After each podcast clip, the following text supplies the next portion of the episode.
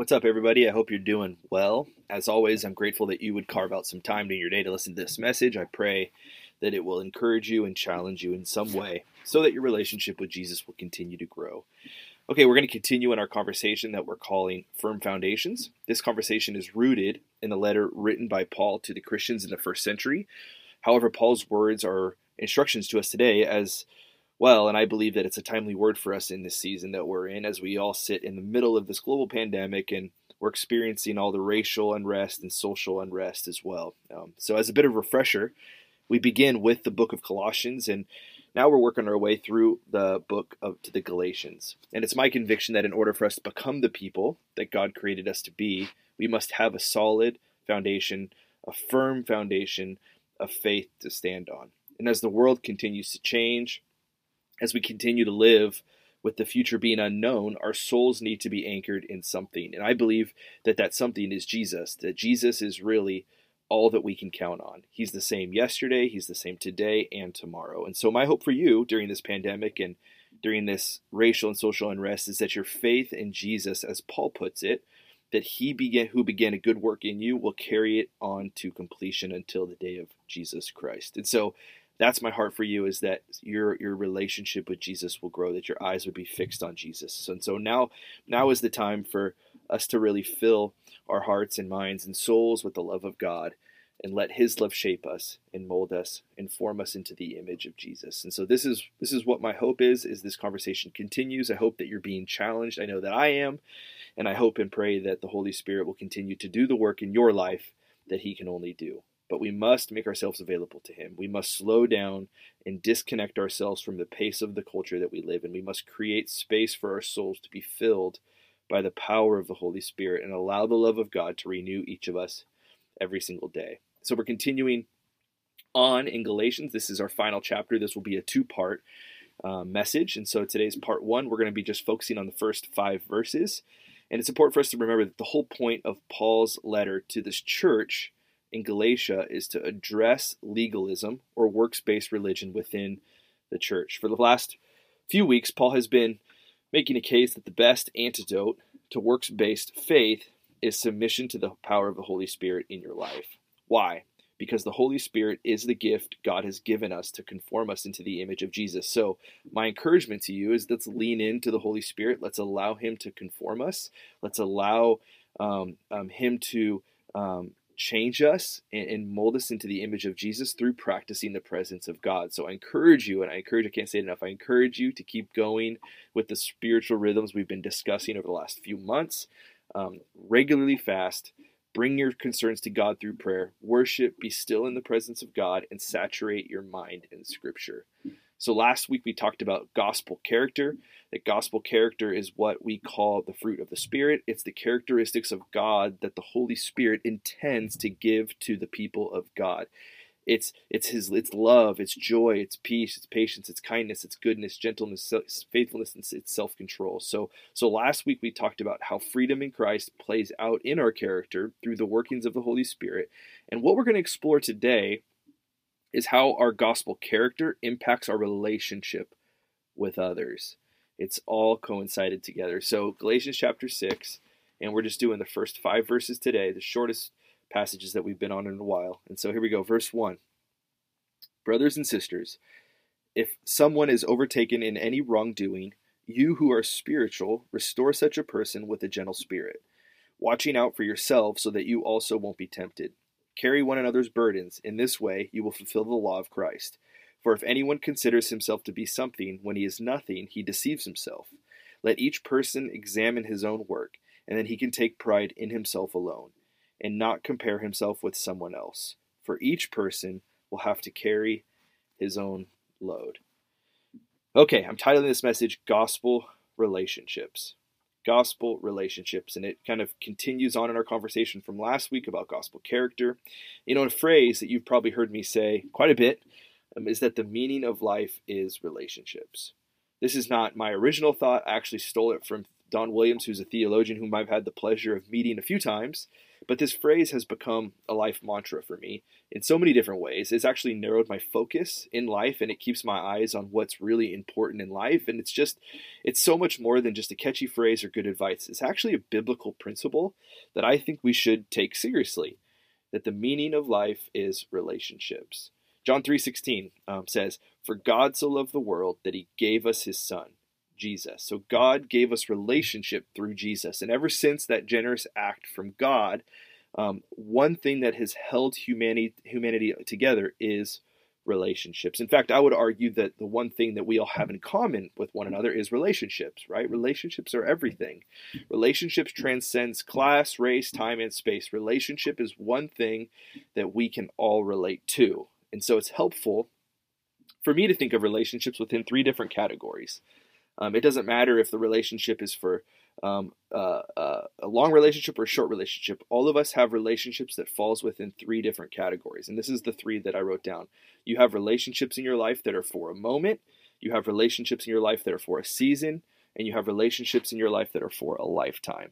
Relationships that are meant for a moment might be a relationship with a coworker a roommate, a friend from school, or someone that you met on vacation that you like to that you took a liking to and that you probably connected to with personality wise. It's not that this relationship is shallow or superficial by any means. It's just that your environment is really the glue that holds your relationship together.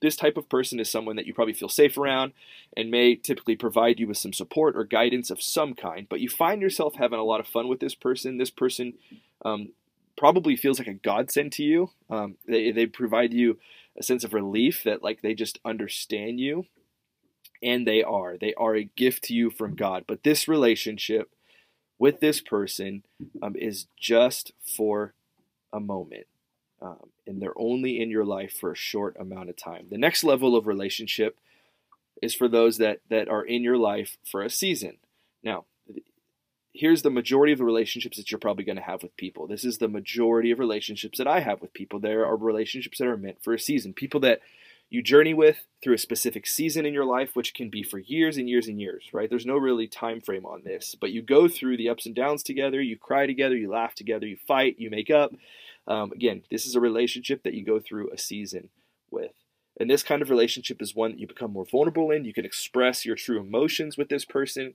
They will challenge you. They'll teach you something about life that you've probably never known, or they will show you something that you've never done. So this relationship is is one that brings life to your soul and fills you with joy. And I want you to know that you can believe it. You can trust it. This is a good relationship. It's real, but it's only for a season. Lastly, you'll have a relationship with someone. Hopefully, you'll experience this in your lifetime where you'll have a relationship for a lifetime. Lifetime relationships teach you lifetime lessons. It doesn't matter how distant you are or how much you change or how much this other person changes. You um, you just know each other. You get each other. Um, you don't need anything from each other. They love you for who you are, and you'll always be there for you at any moment's notice. And, and with this type of relationship, you feel like you can just be yourself around this person. You can come as you are. It's the person that you may not even see this person for five years. And it's that type of person when, when you see each other after being away for a certain amount of time, it's as if you never were apart, right? So this is the person with you for the long haul. And nothing you'll ever, will ever get in the way of your relationship with this person. Why is this important? Why do I tell you all this? if relationships are the meaning of life, which I think is true, then it's important for us to know how to steward our relationships. It doesn't matter if the relationship is for a moment, a season, or a lifetime. Each relationship we have, God has entrusted that person into our care. By the way, I fall into these three categories with other people as well, right? So I need to understand that I'm on both sides of the equation. Just as I have people in my life for a moment, for a season, for a lifetime, I am also someone that will be in someone's life for a moment, a season, or a lifetime, right? So it's important that we see ourselves on both sides of the equation. So here's the question I think we have to ask ourselves as it comes to relationships through a gospel centered lens. What difference does the gospel make in our relationships? What difference does the gospel make in our relationships? If for people that we have in our lives for a moment, for a season, for a lifetime, how does the gospel affect the way you look at yourself in terms of others and how you look at others in terms of yourself? This is a very short passage that we just read, but it's full of practical principles for relating to others, regardless of how long a person may be in your life. And what Paul is after here is how the gospel creates a whole new self image, which is not based on comparison with others. Only the gospel can both boldly and humble us at, at the same time. Uh, and it's as we're in relationships together. So Paul just finished encouraging followers of Jesus to keep in step with the Spirit which involves a daily internal crucifixion of our sinful over desires. That's how we defined it last week, right? They were over desires, so that the fruits of the Spirit will grow in our character. So now Paul switches gears a bit and he wants to show us how to keep in step with the Spirit and how that will transform our relationships. So just think about your relationships for a second. Your relationships that are just for a moment, for a season, for a lifetime. Think about the people. See their faces. Think about their names. Um, would you say that in all all of those different kinds of relationships, would you say there are room for growth in your relationships? Is there room for growth? If you answered yes to that question, then I want to encourage you to keep listening. If you answered no, then this is probably a complete waste of your time. But in all seriousness, I think that we would all say that there is room for growth in our relationships. We just have to lean in and allow the gospel to transform them. And so here Paul gives us three practicals to apply to our relationships in these five verses. Number one, he says, treat others as brothers and sisters. We'll see that in verses one, verse one. He then says, carry each other's burdens, and we see that in verse two, and then carry your own load. And he kind of unpacks what that looks like in verses three through five. And so I want to unpack these. Um, and my hope and my prayer again is that that the gospel would be the center of our relationships, that the gospel would shape our relationships with one another. And so let's look at the first one. Paul says in verse 1 help our brothers and sisters. He says, Brothers and sisters, if some of you is overtaken in any wrongdoing, you who are spiritual, restore such a person with a gentle spirit. I grew up in church and I can remember hearing people all the time refer to each other as brothers and sisters. I always thought it was a little bit weird, if I'm honest with you, and I always thought that it was like an over spiritual way of greeting one another, but I've always appreciated the heart behind it, I think, because the church in the New Testament, they greet each other this way. They greeted each other by saying brother or sister. For so and the reason for that is that the church in the first century actually saw themselves as family. They didn't just use that word, it just wasn't like a cliche thing to say, family. They didn't just say it loosely. They actually lived in communion with with one another. They actually were family. So, so to see each other as brothers and sisters meant something that shaped their relationship in profound ways. It just wasn't a way to greet. It was actually uh, a, a worldview. It was a way that they saw one another as family. So to treat each bro- each other as brothers and sisters means that we have to know who our Father is, and this is what the early church went after, and this is what we've been. I think all churches struggle and wrestle with as far as how do we how do we be family together. The early church got it right they knew who their father was. They knew that they were all sons and daughters of the living God. And so if if God is father, then then then we are brothers and we are sisters. So the gospel enables us to live as brothers and sisters, right? But it but it's important for us to know it doesn't stop there. We don't just get set out and be brothers and sisters. As brothers and sisters, we are actually able to encourage one another in the Christian life because we're all on equal ground. No one is better than the other. So so it's important that yes, we see each other as brothers and sisters, as sons and daughters of the living God. But it's what we do with that that counts. And this is what Paul says. He says, "Brothers and sisters, for if you see yourselves in this way, he says, you won't ignore a situation when you see either a brother or a sister caught up in sin. That actually if you see each other as brothers and sisters, you're going to step in and you're going to help one another. Remember, Paul is talking to Christians here. He's not just saying go and confront, judge, criticize people living in sin, but we also at the same time must not look the other way. So he's not wanting just to set us loose and, and, and, and run through our cities and just calling out people in sin. He's talking to the church and he's giving Christians direction on how to navigate relationships one with one another. So Paul, Paul is speaking to someone that's caught up in a habit of sin and that particular sin has gotten the upper hand in that person's life. And the only way this person can overcome that sin is by receiving intervention from a brother or sister. So there's this tension. For us to walk very carefully in, right? We must neither be quick to criticize, nor must we be afraid to confront. We must accept our responsibility as spirit filled brothers and sisters to help each other out. This is our mandate, right? This is the kind of life that we live with the Spirit. But the goal isn't just to point out the sin, that's actually to restore gently. And this is what Paul goes after. He says, Yeah, call out the sin. If you see it, don't ignore it, but restore that person in a gentle way. The Greek word restore refers to putting like a dislo- dislocated bone back into place. I'm not sure if you ever had a dislocated bone that needed to be put back into place. I think I, I messed up my finger one time. I had to pop it back in place. It was so painful, you know. But like the painful, um, the feeling that I got that was so painful actually brought a healing pain after that. And in order for the pain to stop, you must inflict more pain. That's what happens when you restore a bone back into place. So Paul is saying that we ought not to be afraid to confront one another, even if it's painful, because our confronting will be aiming at seeing a change of heart and life. And I love how Paul uses the word gentle here. Gentleness is a fruit of the Spirit, it's primarily used in relationship with other people, right?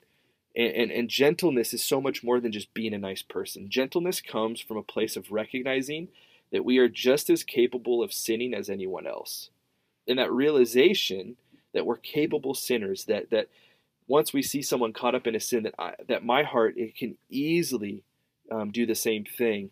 That realization should humble me and allows me to confront someone without criticizing. It allows me to confront them by being gentle. And so if we don't restore gently, then all we're doing is destroying a relationship. And uh, because we'll come across people and all they'll see in us is like that we have a superior complex. And maybe you've interacted with the Christian this way or someone that confronted you, or maybe you were confronting someone else and it didn't go well.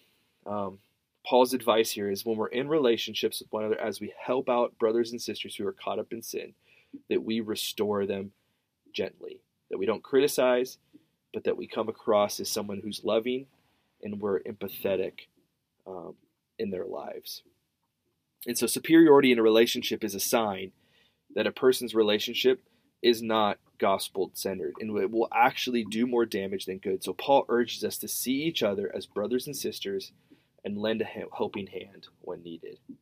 Number two, Paul says in verse 2 carry each other's burdens. Uh, the point in the first one is, you know, is this is closely linked to this one and also to the first point I just mentioned. A great way to carry someone's burden is by confronting someone who's caught up in sin. But of course, this is not the only way, right? The Greek word for burden means a heavy weight. It's a constant pressure that you feel each and every day. Your burdens could be a number of things. It could be your financial situation, it could be a house remodel, it could be moving into a new house, it could be a job, it could be taking care of your parents or grandparents, it could be a mom or a dad looking after little ones that are crazy and have lost their minds during quarantine. That's a personal one for Jesse and I. It could be a burden or any problem or difficulty that you face each and every day. So this term um, burden is a broad term, but it just means it means weight, right? It means feeling a heavy weight. And this is why Jesus says, "Come to me, all who are weary and have heavy burdens, and I will give you rest." So when we talk about carrying each other's burdens, what we're talking about is being someone who's available and close enough to help someone who is burdened. Like we cannot help carry someone's burdens unless I become close to the person carrying a burden. That makes sense, right? Because oftentimes burdens can be difficult to see from a distance. Um, and, and until you're actually up close to a burden, it begins to reveal itself. You almost have to be in the other person's shoes for their burdens to be lifted off of their shoulders by your strength so that the weight is being evenly distributed on both of you. And this is what Paul wants to see. This is what he's after, right? Like I've been on both sides of a burden. I've been someone who's been overcome with a burden, who had to receive support from for many of you in our community and, and you you have stepped in you have come alongside jesse and i through prayer or showing up at our house and helping us move or babysitting or or generous gifts that you guys have given us like we've been on the recipient received end of you guys sharing a burden helping us carry a burden but i've also been on the and had the privilege to be on the other side of things to help many of you carry a burden that you couldn't carry on your own as well.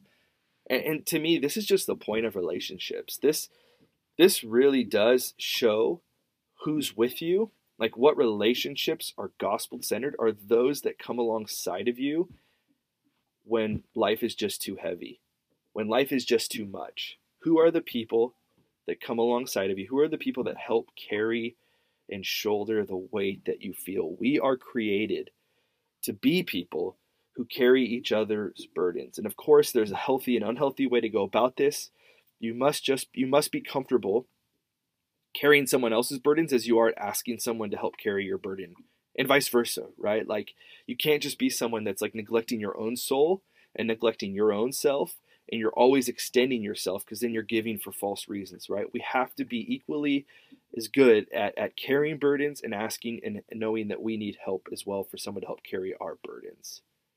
So, in your effort to help others, never neglect yourself, which leads me to my final point. And Paul says in verse 5, carry your own load. And I actually want to read verses 3 through 5 here because he kind of does a little dance here and he, he recognizes there's a tension with this and what he's trying to say. And so, verse 3, this is what he says For if anyone considers himself to be something when he's nothing, he deceives himself. Let each person examine his own work and then he can take pride in himself and not compare himself with someone else. For each person will have to carry his own load. So, Paul's point here is this we won't be able to carry each other's burdens unless we have a proper gospel based view of self. So, Paul goes on to describe what this is like in verses 3 through 5. And this is essentially a conversation about how pride and humility work together, which is kind of an interesting dynamic, right? Like Paul essentially saying like if you want to be humble, there has to be a level of pride there. Um, but like if you if you if you're looking if you're too prideful, you're gonna have to actually lean into some humility. So there is a there's a constant tension about how pride and humility work together here, and and we're all at risk of thinking too highly of ourselves, which is pride, right? But at the same time, we are all at great risk of thinking too lowly of ourselves. And so we we think if we think too highly of ourselves, then then we will feel like we're too important to take the time to notice others' burdens around us. But if we think too lowly of ourselves, then we'll think that our presence doesn't matter and that we have nothing to give other people. And so both of these mentalities are not gospel-based view of self. They're not healthy views of self. So Paul wants to meet us in the middle somewhere and he wants to base our self-image in the confines of the gospel, right? That the gospel message humbles me because Jesus did for me what I could not do for myself. But at the very same time, the gospel message gives me confidence in that Jesus gave me a new identity, and that the new identity came um, and assured that I have citizenship in the kingdom of God forever. So it's it's out of this place that Paul says in verse five: carry your own load. And I know this can seem like a contradicting statement. At first, this is what I felt like. How can I possibly carry someone else's burdens when I'm supposed to carry my own load. Like that just didn't make sense. But the more I sat in this, the more I studied it, it began to make a lot of sense. And so burden and load are actually two very different words. We already know that what burden means. It means a heavy weight. But the Greek word for load can be translated to mean backpack. And so maybe maybe you're someone who likes to go backpack backpacking up in the mountains, or maybe a back maybe you've done a backpacking trip to Europe, or maybe you're someone who likes to go camping. When you go backpacking or camping, you're actually responsible for your own backpack, right? Like you need to pack your own stuff. Everything you need to survive is on your back, and it's up to you to get from one place to the other. You are carrying your clothes, you've got your tent your backpack, your sleeping bag, your mat, your food, your water, all of your survival tools. And I don't think it would go over very well if you went on a backpacking trip and right from the beginning you asked someone else who had their own backpack to carry yours. Hey, can you carry my own backpack as well? I, I just I just don't want to carry it. I don't think that person would have very kind words to say for you, probably words that I couldn't say on this podcast. Um, but but here's my point. I, I, obviously I'm not big on camping. I'm not big on going backpacking, but I think this is actually a helpful word picture to help us understand what Paul is actually talking about when it comes to relationships. Like God has given you your own backpack to carry with the one life that He has given you. Inside of your backpack, you have a, you have your gifts, you have your personality type, your opportunities, your difficulties, your strengths, and your weaknesses. All of these things are the load that you carry before God. God gave you these things. They are unique to you, and they're not for anyone else to carry. We're not to compare our backpack with others. Uh, we're not to envy the kind of backpack that other people have because God has given, like to me, what he hasn't given to them. God has given to you what he hasn't given to me, right? So when we look inside of our backpack, like Paul's saying, take pride in what you find inside the good, the bad, and the ugly. God has given each person a different backpack to carry based on the load that they can carry. And some will have a heavier backpack than others, but just because someone may have a, a bigger and you know heavier backpack than you doesn't mean that God loves them more. It just means that they can carry more than I can. It just means that they're stronger, right? And that's okay. That isn't something to envy. And so, my task, I think this is what Paul is getting at, is he talks about carrying your own load in a relationship. My task and yours is to carry our individual load in a way that pleases God. And I think if we if we see life this way, then we'll be slow to judge and won't be quick to criticize. Right? The fruit of the spirit will flourish in our lives. For example, if we come across someone this week who's irritable, and we've all been there, you're gonna you're gonna you're gonna bump up against someone this week who's grumpy, who's upset, who's irritable. Now, typically, you may just like write off that person and just think that person is the worst and have a few choice words in your mind for that person. But what if instead, through the terms of what Paul's getting at here, what if we instead thought to ourselves, man, like, I don't know the pressure, I don't know the weight that that person is dealing with. And instead, you you begin to have some compassion for them. And you just said a prayer for them. Lord, would you draw near to that person? Would you put someone in his or her life today to help them? And so I want to encourage you just to allow the gospel to shape your relationships. That's my heart and that's my focus for this week for you. Lean into the people that God has placed in your lives for the moment, for the season, or for your lifetime. Pray for them. Reach out to them. Be intentional with them. Help help them as opportunities present themselves. Carry the burdens of those around you. Take pride in the load that God has given you. Carry it well. Own it and watch God work in your relationships. I love you guys. I'm praying for you. I'm praying that your life and your relationships would be filled with the presence and the power of the Holy Spirit.